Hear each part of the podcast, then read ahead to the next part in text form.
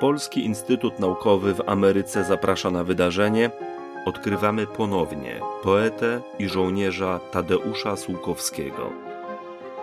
Pragniemy przybliżyć Państwu wybrane archiwalne materiały przechowywane w kolekcjach Piasa w Nowym Jorku i będące polskim dziedzictwem kulturowym na obczyźnie. Materiał powstał na potrzeby zadania opracowanie, digitalizacja i promocja zbiorów oraz działań Polskiego Instytutu Naukowego w Ameryce.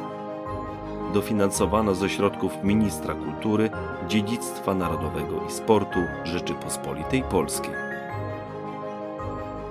Czyta Aneta Kosno.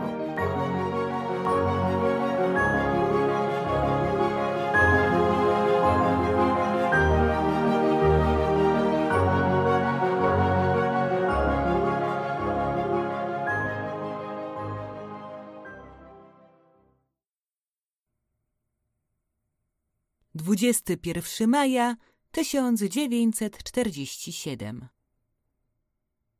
Drogi panie Tadeuszu, bardzo się ucieszyłam listem pana. Jedno, listowi, tylko mu zarzucam, że za dużo tam miłych powiedzeń pod moim adresem. Zawsze wtedy zdaje mi się, że jest jakaś ironia w tych wypowiedziach i potem przykro mi, bywam rozżalona. Niechże mnie pan nie winduje na piedestał, bo chcę jeszcze chodzić po zwykłym gruncie i mieć wrażenie, że potrafię to zrobić nie zgorzej od innych. Jeżeli przemilczeli Krauzów, to chyba tylko dlatego, że spodziewają się po mnie jeszcze czegoś lepszego. Bardzo mi to dogadza, choć nie jestem pewna, czy nie zrobię zawodu. Piszę teraz z takim trudem i oporami. Od Gustawów miałam również list kilka dni temu. Piszą o tym samym, tymi samymi słowami. Ponieważ pan zastanawia się nad sprawami i dla nas najistotniejszymi, w związku ze zjazdem naszym i z listem Gustawa, przepisuję dosłownie to, co napisałam do Gustawów.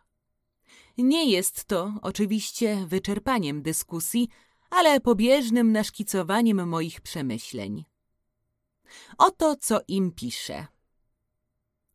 Więc, Gustawie, gospodaruj dobrze ambicją i nie obwiniaj ludzi o to, co nie ma znaczenia w kompleksie spraw. Że ludzie są świnie i to często ci, o których miałeś najlepsze zdanie, to także jest wywalaniem otwartych drzwi. Czy jednak wyobrażasz sobie, że w jakiejkolwiek szerokości geograficznej ta cecha ludzka nie jest kultywowana? Że nad Wisłą, Odrą, Nysą, Wartą i chciałoby się dodać nad Bugiem napotkasz na dodatniejsze zjawiska? Zapewne, z początku tak. Chyba, że samemu także się ze świni dla celów, które uważa za jedyne, dla twórczości. Nie namawiam i nie odradzam. Słuszniej jest jechać, niż być na emigracji i drukować w kraju. W takim urządzeniu sobie życia jest coś amoralnego. Do tego doszliśmy po długich i zażartych dyskusjach, broniąc nie tylko zasad, ale i reszty wolności pisarza emigracyjnego. Nikt z pisarzy nie napisze już potem do pisma tutejszego utworu, w którym byłyby swobodne myśli i słowa. Będzie się tego wystrzegał, aby nie zrazić sobie tych, którzy w kraju mają wyłączne prawo drukowania.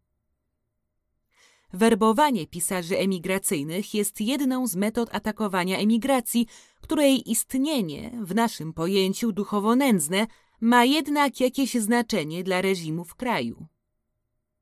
Więcej się nas boją, niż jesteśmy straszni. Zostaje prócz wielu jeszcze innych argumentów jeden, który jest mi bardzo trudno sformułować, ponieważ nie znosząc patosu i emfazy, muszę tu powiedzieć coś, na co się żachnie Krystyna.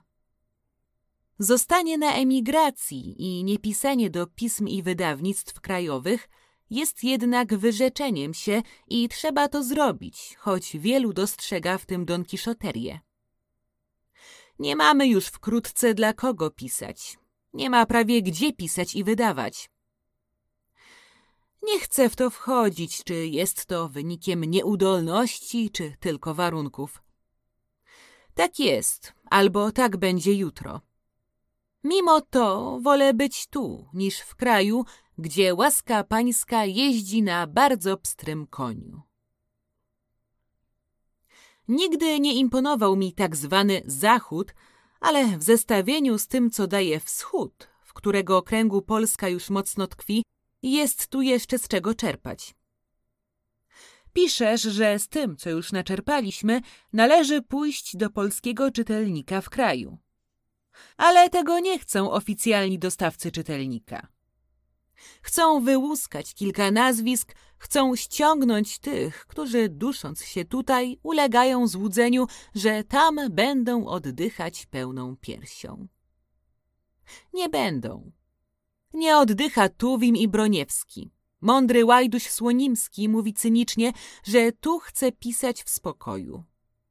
Inny łajdak Pruszyński pisze dytyramby na cześć zabitego przez Ukraińców, rzekomo generała. A ci młodzi, którzy tam są, smażą się we własnym i niewłasnym sosie, wypacają się na skwareczki. Powiesz, że i tu nie lepiej. Zatem dlaczego dylemat? Jeszcze raz zaznaczam, że nie radzę, nie wpływam. Piszę o tym tak, jak myślę. Jeżeli nie mam racji, przegram. Ale nie jestem aż tak świętofranciszkańska, żeby pokornie znosić los. Nie przegram. Wierz mi, Gustawie, że nie przegrasz. Krystyna tak samo. Jestem bardzo zmęczona. Dyskusje mnie nużą, Talentów pedagogicznych nie posiadam i bardzo nie lubię narzucać mojego zdania ludziom, którzy doszli już do finału swoich rozważań. Zdaje mi się, panie Tadeuszu, że jest w tym liście do Gustawa ta odpowiedź, której się pan spodziewał, rzucając pewne idee, jakże zdawałoby się słuszne i biorące się z potrzeby samoobrony. Mój pesymizm jest rozleglejszy, więc powiem panu na ucho, że nigdzie się nie obronimy w tym świecie dzisiejszym. Trzeba zatem mieć swój świat dla własnego użytku, wierzyć, że jest naprawdę własny, aż do momentu, kiedy go wystawią na licytację za marny grosz. Nie, nie mogę być spokojna, nawet nie chcę nią być. W burze angielskie nie wierzę. Tu dominuje kapuśniaczek. Ale bywało już nieznośniej, więc trzeba się pocieszać kryteriami porównawczymi. I z tego także się ubożyć. Jeszcze raz dziękuję za list i bardzo serdecznie pana pozdrawiam. Herminia Naglerowa